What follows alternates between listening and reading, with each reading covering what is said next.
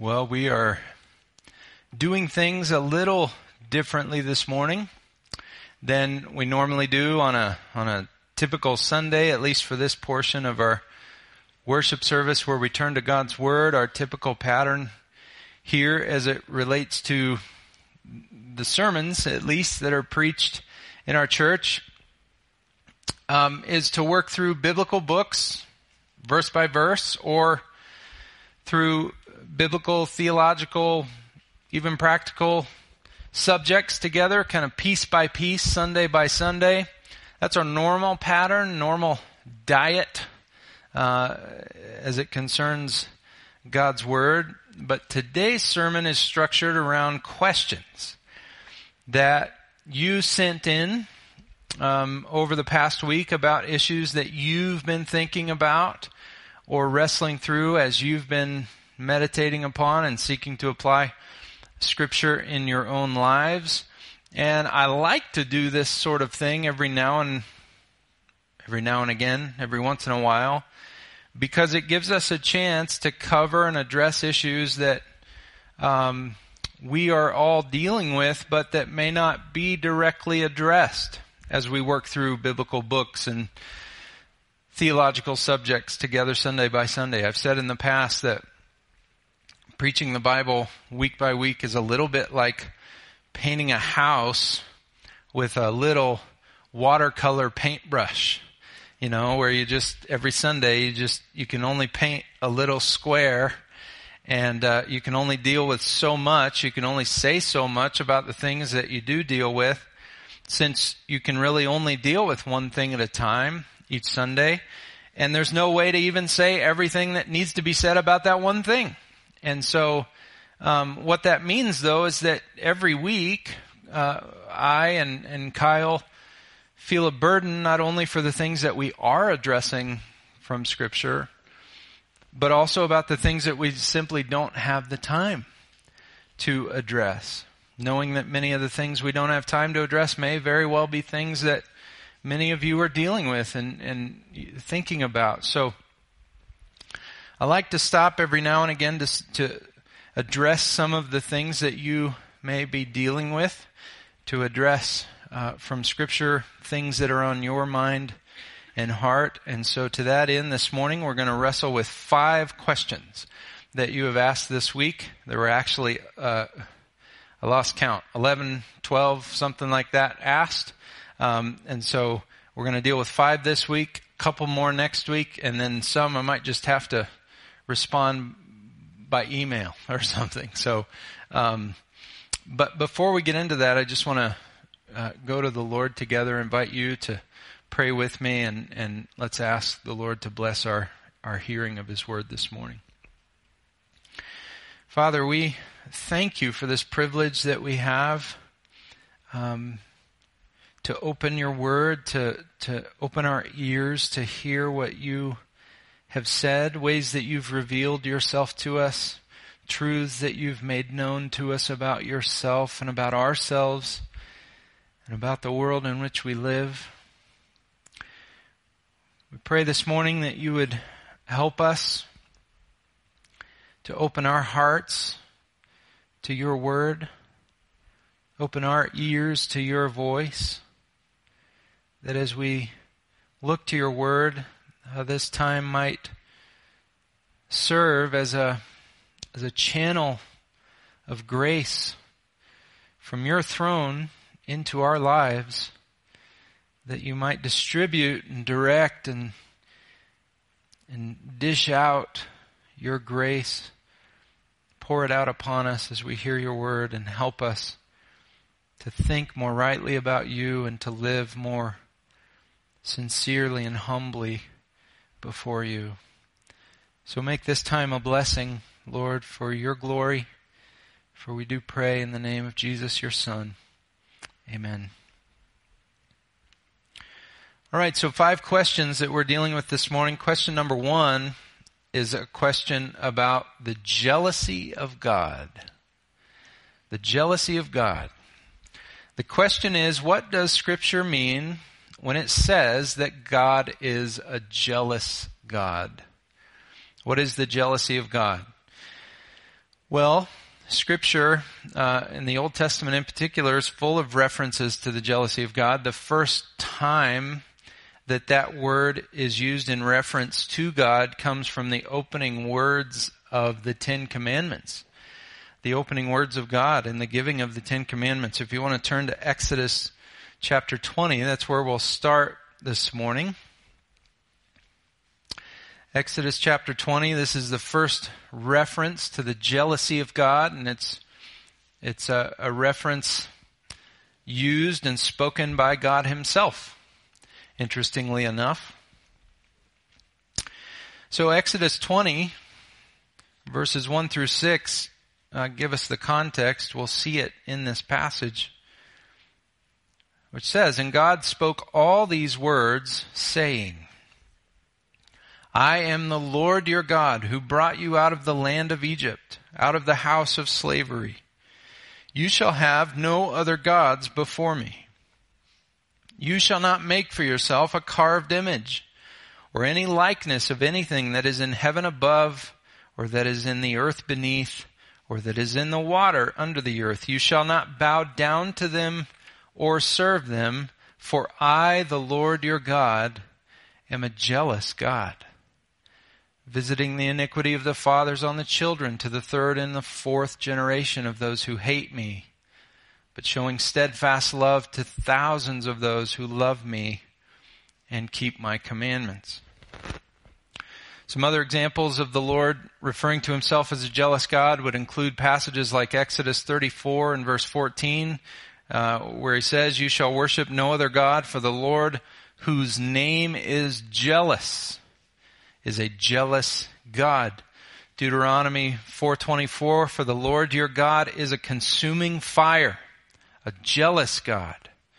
Deuteronomy 5:9 For I the Lord your God am a jealous God and Deuteronomy 6:15 For the Lord your God in your midst is a jealous God. And then those very words that theme continues to be repeated throughout Israel's history and then in the words of their prophets in Ezekiel 36 and verse 6, verse 6, Thus says the Lord God, Behold, I have spoken in my jealous wrath. In Ezekiel 39 verse 25, therefore the Lord, therefore thus says the Lord God, and I will be jealous for my holy name. That's just a small sampling, actually, the references to, to the jealousy of God and the reason it, it, it strikes our ears as, uh, as funny or off is because jealousy is not often thought of as a good thing, right? So this might strike our ears a little strange, but when scripture refers to the jealousy of God, it's not talking about uh, a, a sort of vicious jealousy, as J.I. Packer calls it, that, that hates to see another person succeed or that covets what another person has and wishes that you had it instead of them. That's how we tend to think of jealousy. That's not the jealousy of God. The jealousy of God is His loving zeal to guard what is important to Him. It's His loving zeal to guard what is important to Him. And what is it that's important to Him? I mean, in Scripture, we see whenever you know the jealousy of God it's mentioned, is mentioned, it's attached to things like His own glory, His own reputation in the world. It's attached to the people that He saves by grace. It's attached to the holiness and the urgency of His commands. It's attached to, to his desire that his commands be kept by his people. It's attached to his promises. It's attached to his word. And his jealousy means that he will do whatever it takes to guard these things and to show us in the world that they are valuable to him, even if it means him taking what we might consider to be drastic action to do so.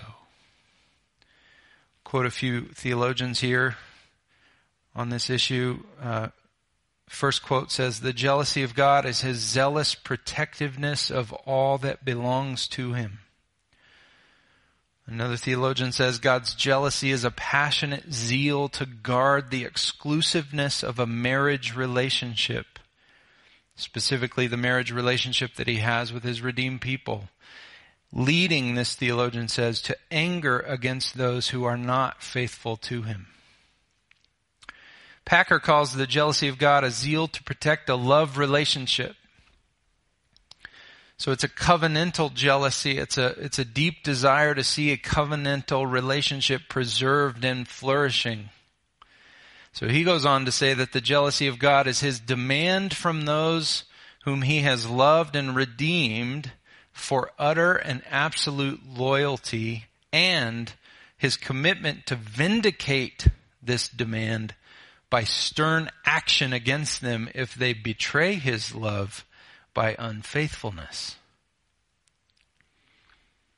So you could think of the jealousy of God you could you can liken it to the, the deep desire of a husband or a wife to see his or her spouse remain faithful to the covenant of marriage that, that they've made with one another.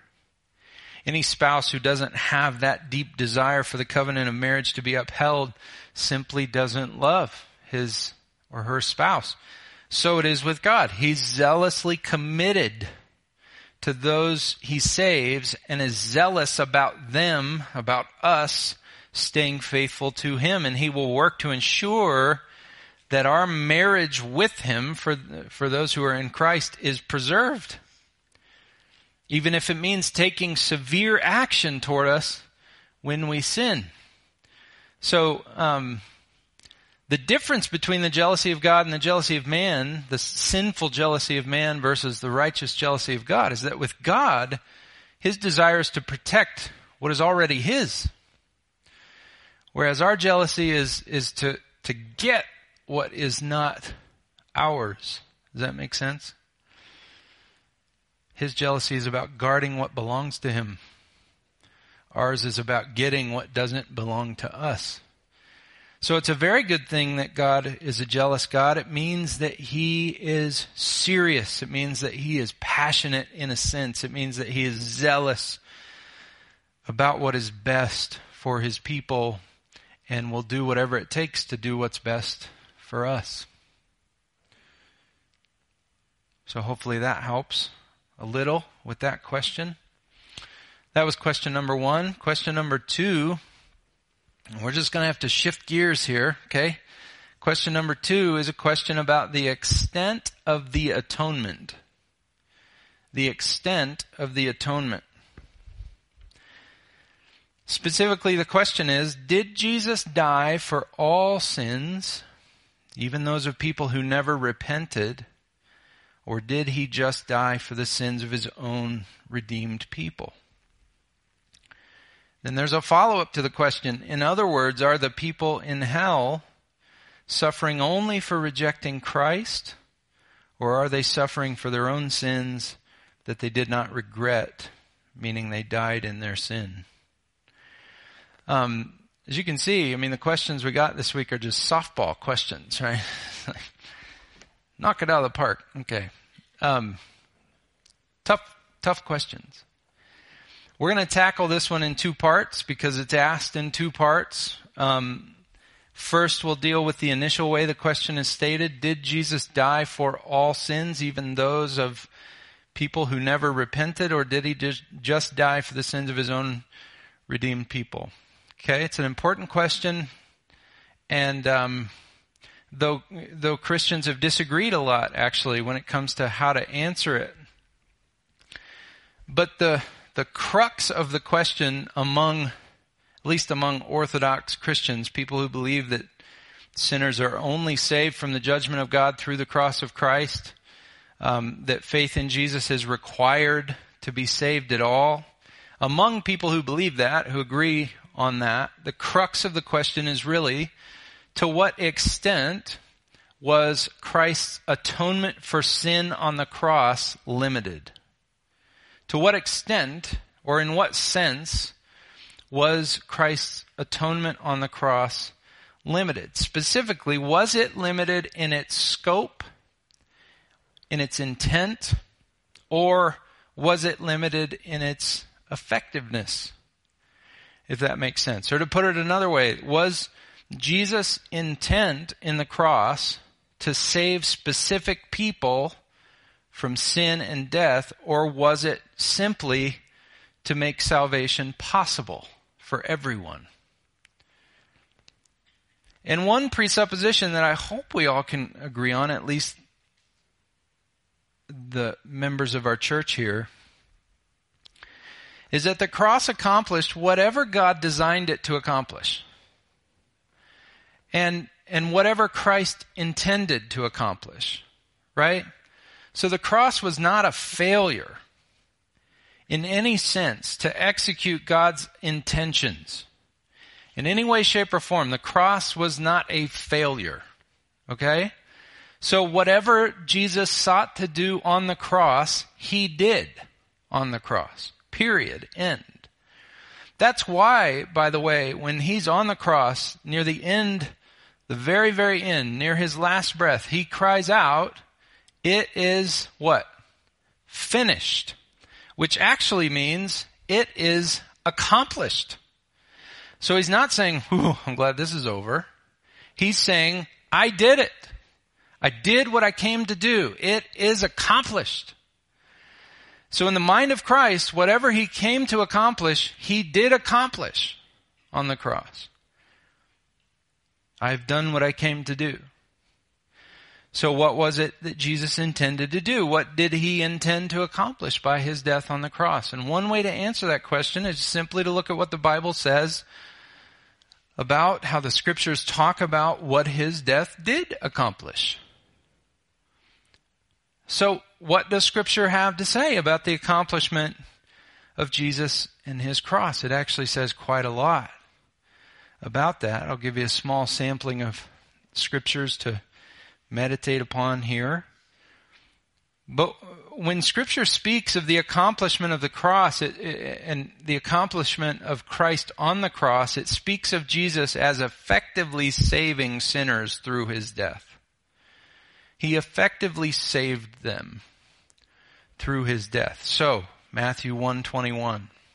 She will bear a son, and you shall call his name Jesus for he will save his people from their sins. Or Luke 19 and verse 10, for the Son of Man came to seek and save the lost. Or Galatians 1, 3 and 4, grace to you and peace from God our Father and the Lord Jesus Christ, who gave himself for our sins to deliver us from the present evil age according to the will of our God and Father. Galatians 3, 3, Christ redeemed us from the curse of the law by becoming a curse for us. For it is written, cursed is everyone who is hanged on a tree.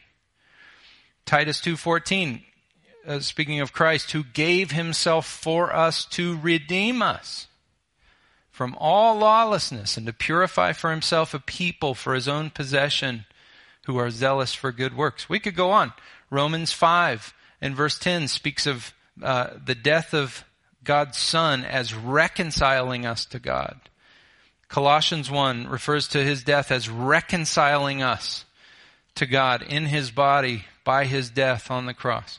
So when scripture seeks or when scripture speaks of what Jesus accomplished, what the cross accomplished, it speaks in very effectual terms. The cross effectively saved a people for God. It effectively saved people. It doesn't just, it doesn't speak of the cross as making salvation possible, as making, uh, making it an option for sinners. It talks of Jesus and his cross as saving them effectively. So it's it speaks of the accomplishment of the cross in those terms. It also speaks of the intent of the cross, though the ultimate design, the ultimate purpose of the cross, and it often refers to Jesus' intent as that of coming to save specific people by dying on the cross. So if you notice in Matthew 121, it says, She will bear a son and you shall call his name Jesus for he will save his people from their sins. Or John 10 verses 14 through 16 where Jesus says, I am the good shepherd. I know my own, and my own know me, just as the Father knows me, and I know the Father, and I lay down my life for the sheep. And he says, I have other sheep that are not of this fold, I must bring them also, and they will listen to my voice. So there will be one flock, one shepherd. Mark 10:45 I think uh, points at this for even the son of man came not to be served but to serve and to give his life as a ransom for many. Ephesians 5:25 Husbands love your wives as Christ loved the church and gave himself up for her. What I'm trying to show here is that when the Bible speaks of the accomplishment of Jesus, the accomplishment of his cross, it speaks in very definite, very effective, uh, even triumphant and successful language. So it, it doesn't, Jesus doesn't just make people savable through his death. He saves by his death. He doesn't just make salvation possible to everyone through his death. He redeems and rescues specific people through his death. That is to say, as someone said, I can't remember who it was, it might have been R.C. Sproul, um, may not be, but whoever it was said when Jesus went to the cross, he took names with him. He took names. Meaning Jesus knew who exactly he was dying for on the cross and his death not only made them savable, it saved them to the uttermost. So John Murray says, Christ did not come to put men in a redeemable position, but to redeem himself a people. And I would suggest to you that this is always and only how the Bible speaks in reference to the intent and the accomplishment of Christ's death on the cross.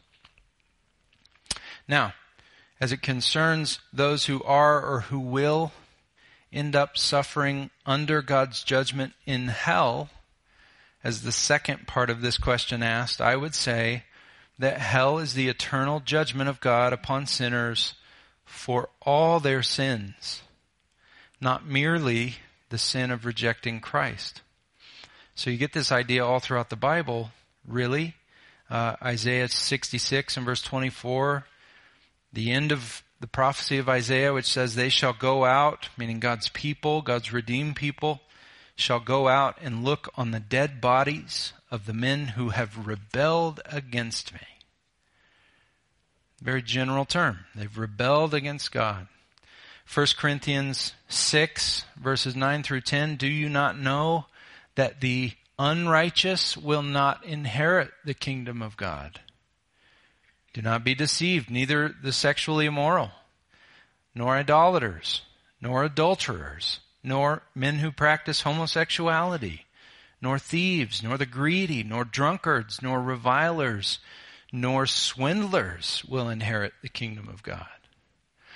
Or Revelation 21 and verse 8, but as for the cowardly, the faithless, the detestable, as for murderers, the sexually immoral, sorcerers, idolaters, and all liars, their portion, he says, will be in the lake that burns with fire and sulfur, which is the second death.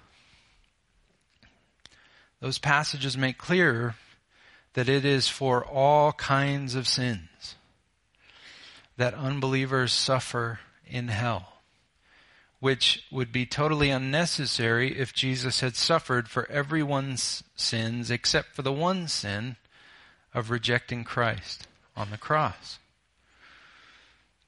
But again, Jesus' death didn't clear the slate for every human being, making it merely possible to be saved from the wrath of God. He effectively saved his own people through his death, covering every single sin that they've ever committed from the most involuntary and insignificant of sins to the very worst and most heinous of sins and everything in between.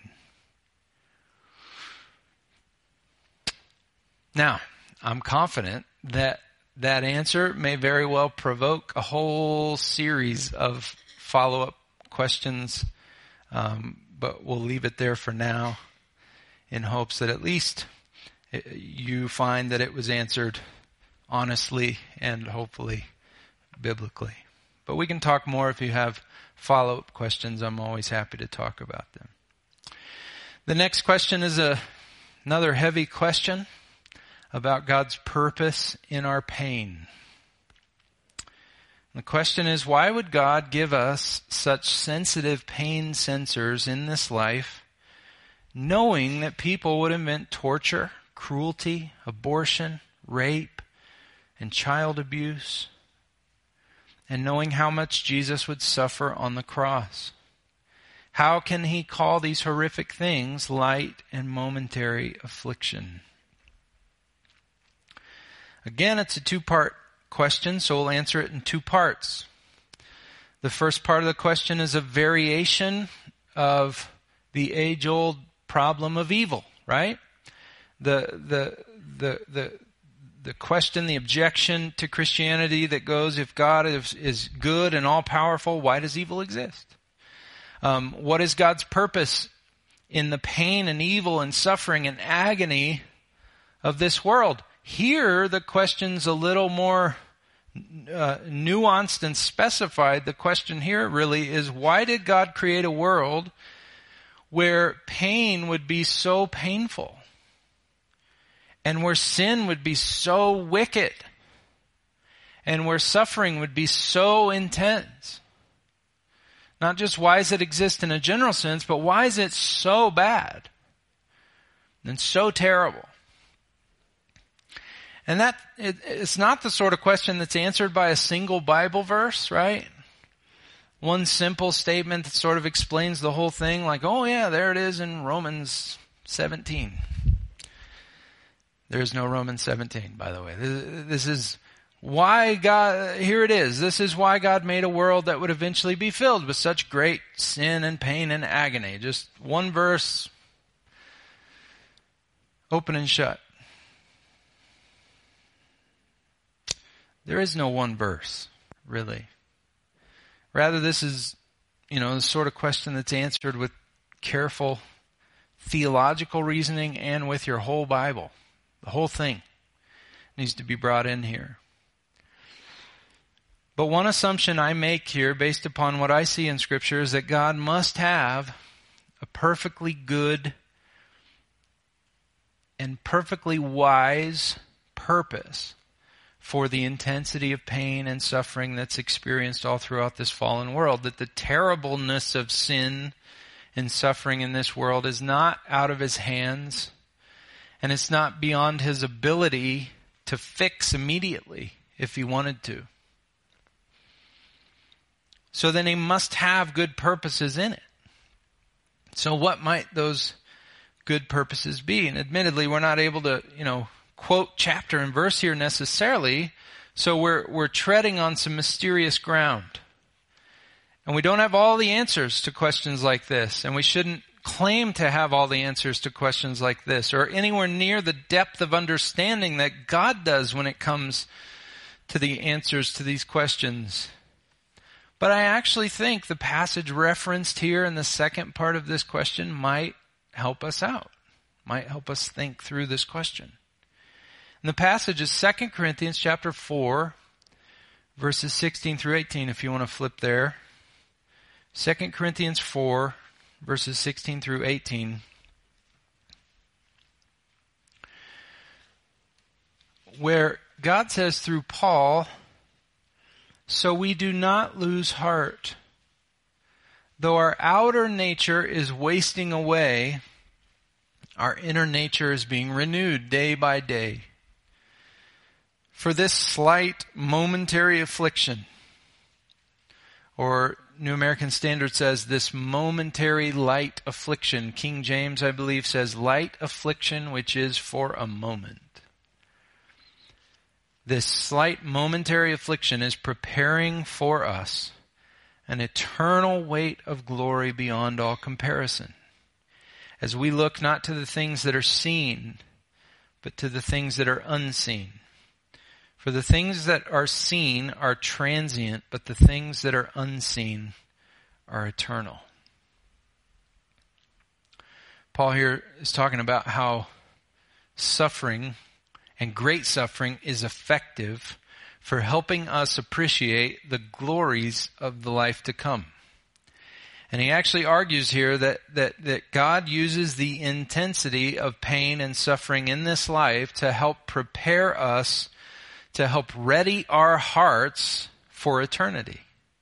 Meaning that we will appreciate God and His grace and life with Him in the eternal state all the more precisely because of the painfulness of pain in this life. Which is helpful, I think. And if we use that sort of reasoning, I think we can rightly come to a whole series of other conclusions about God's purpose at least generally so, behind the, behind the acuteness of our pain and the wickedness of sin in this life. What could be God's purpose in creating a world where such pain and agony is possible? I think Paul might encourage us to consider, could it be to awaken us to other realities? Could it be to awaken us to other truths? About God and His world. So, for instance, could it be to, to open our eyes to the reality and to the seriousness of sin? Since sin is ultimately why the world is so broken, after all. Or could it be to open our eyes to the, to the holiness of God's character? Of the consequences for disobeying Him? Of the urgency of living in a way that's, that's right with Him? Could it be to open our eyes to the magnitude of His grace? Paul even says where, where sin abounds, or where sin increases, grace abounds all the more. We know more about God's grace because of the sinfulness of sin. Even because of our own sinfulness, we know more about God's grace. Could it be to open our eyes to the, the immensity of His saving love? For God so loved the world. Are you kidding me? You know, that's what we should say. The world? This, this God hating, broken, rebellious, fallen, hurtful, harmful system that's organized against God. God has love for people in that system. Could it be to open our eyes to the depths of what Christ actually suffered on the cross? It wasn't light. Could it be to open our eyes to our need for God when you see the brokenness of this world, the fallenness of this world, and you feel it for yourself? It should increase your sense of how much you need God. That's good. Among other things, I would argue that God's purpose in our pain and our sin and our suffering and all the pain and sin and suffering in the world, at least in some significant part, is to open our eyes to the weight and the seriousness and the truthfulness of a whole host of other truths about Himself and about ourselves. I think C.S. Lewis was probably onto something when he said in his book, The Problem of Pain, he says, pain insists upon being attended to. God whispers to us in our pleasures, speaks to us in our consciences, but shouts to us in our pain. It is his megaphone, he says, to rouse a deaf world.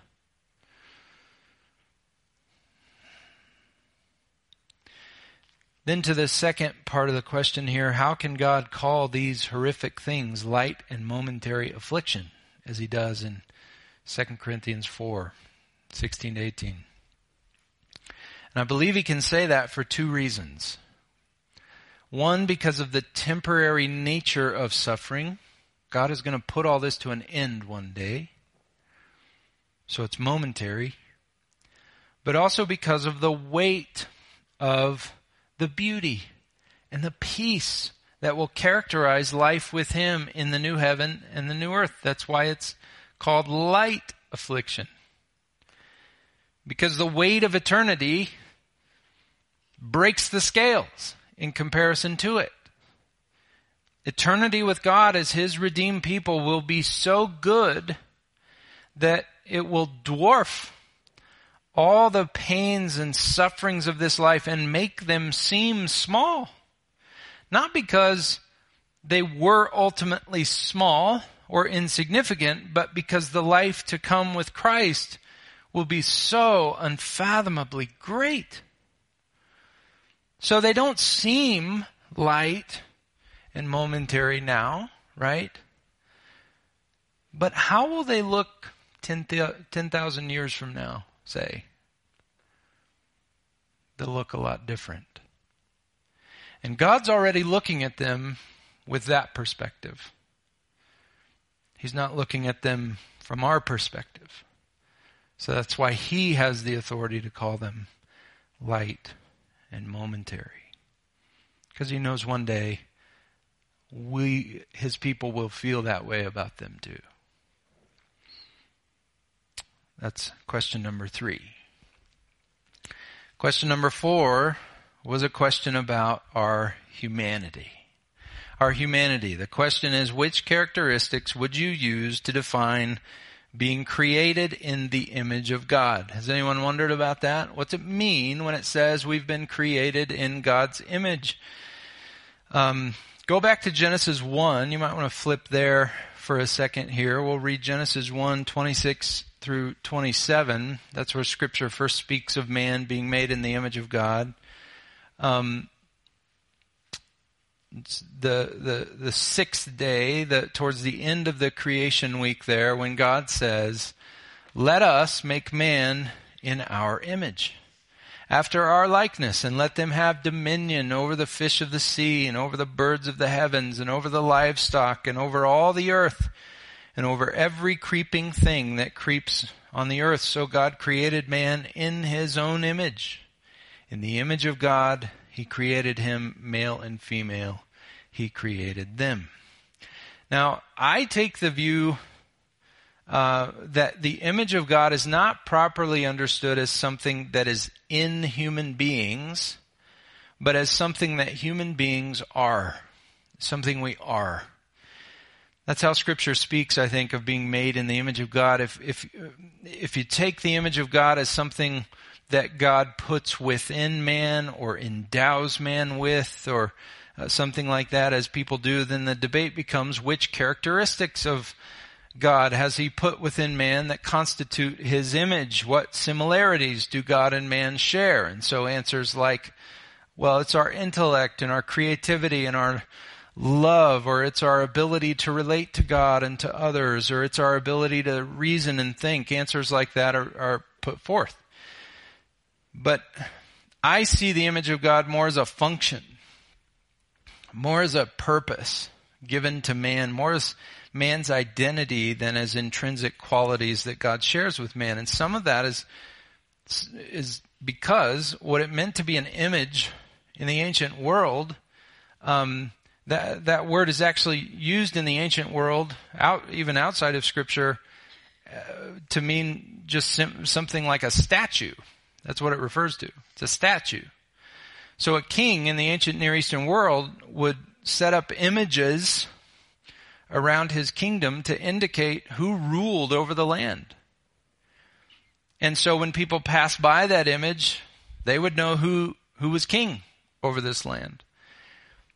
And I think that's much more in line with what the image of God is about in Genesis. Human beings were created to show that God is king over the earth. I think that even bears out in the command that, that is given to man directly after Moses tells us that God created man in his own image. What does he say?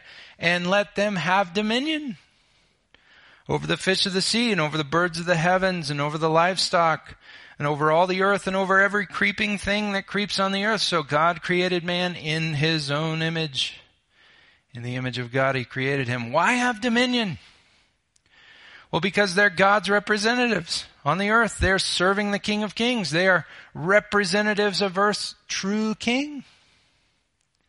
They are his image on the earth. We are his statues, indicating that he's in charge here.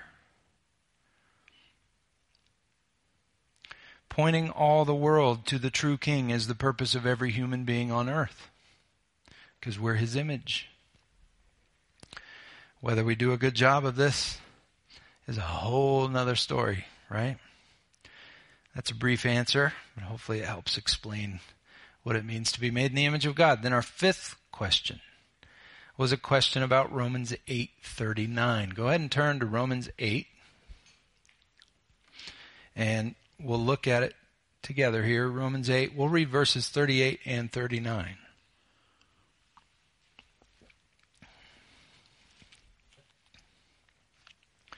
Which says,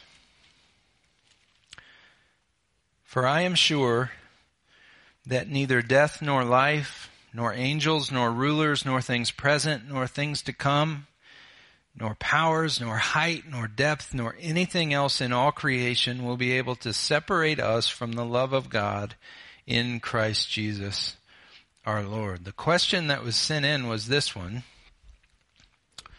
Does the promise that nothing can ever separate a Christian from God's love in Romans 8:39 mean that a Christian can never lose his or her salvation?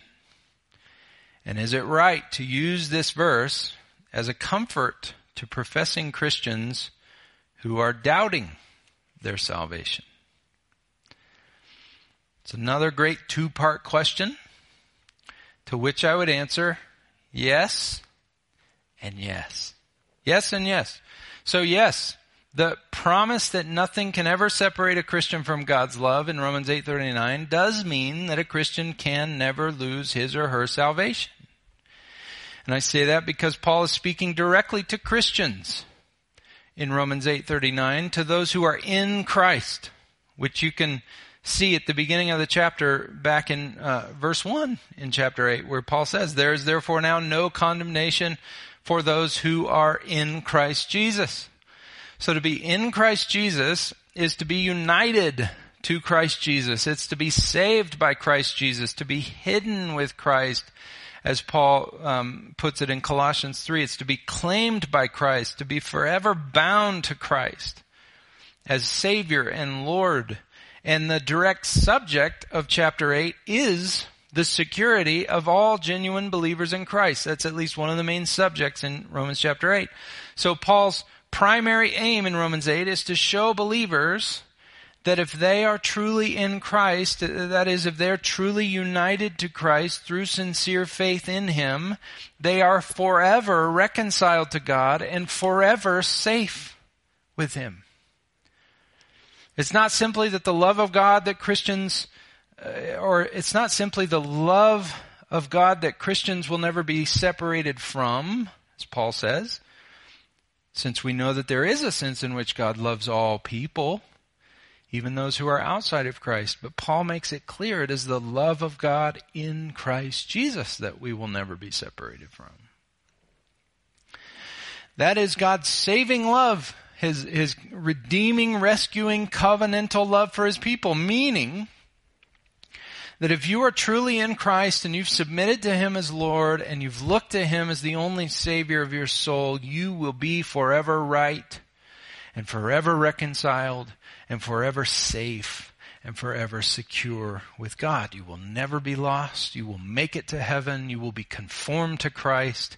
God will finish in you what He has begun. No exceptions, no ifs, no conditions, no buts, no ands, no anything. It, it's to happen. He's to get the work done. So then is this verse a verse I would use, or would I, would I recommend using it to encourage a professing Christian who's struggling to find assurance of his or her salvation? And again, the answer is yes.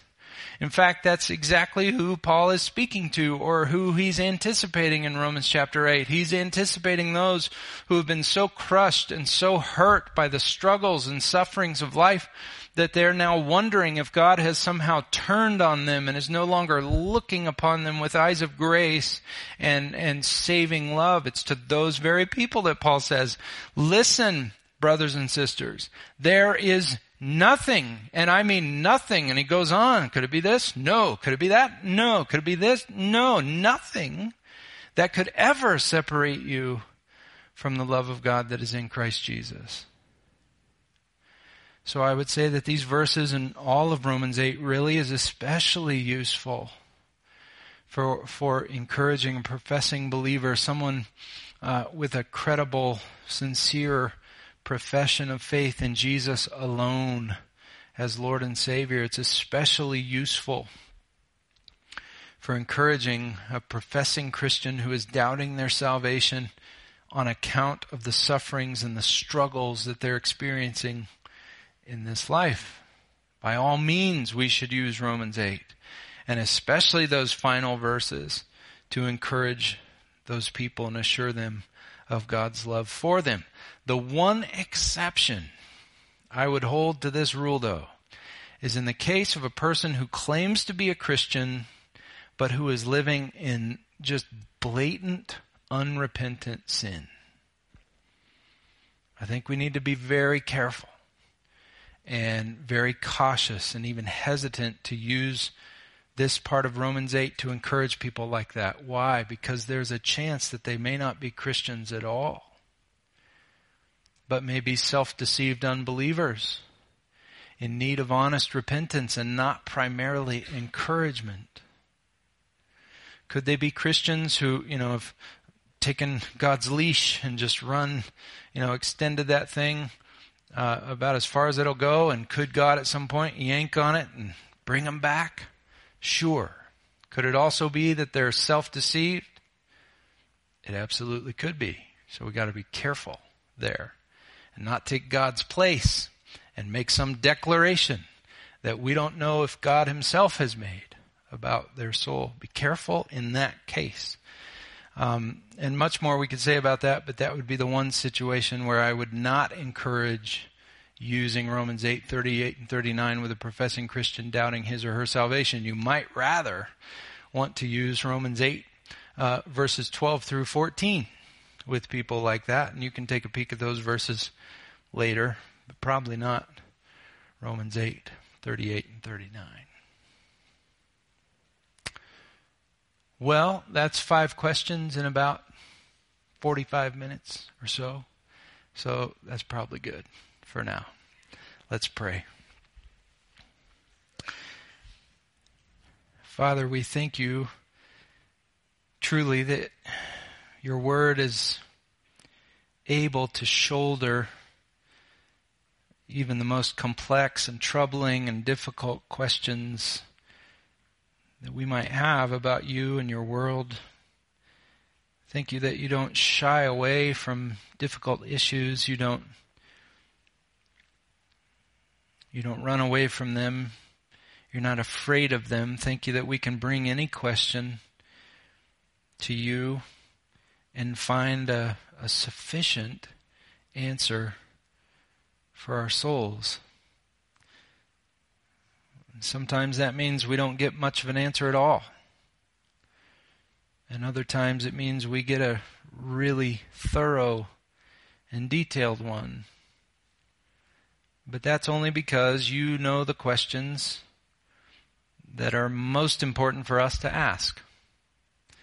And so we thank you that you, in your grace and your kindness, have dealt with those questions so that we might know you and love you and know you through your Son and be reconciled to you through him and live for your glory and obedience to him. Thank you for giving us all the words from heaven that we need to honor you in this life. So thank you for this time that we've had, and Lord, may your word, by your Spirit, do a good work in our lives to draw us ever closer to your Son.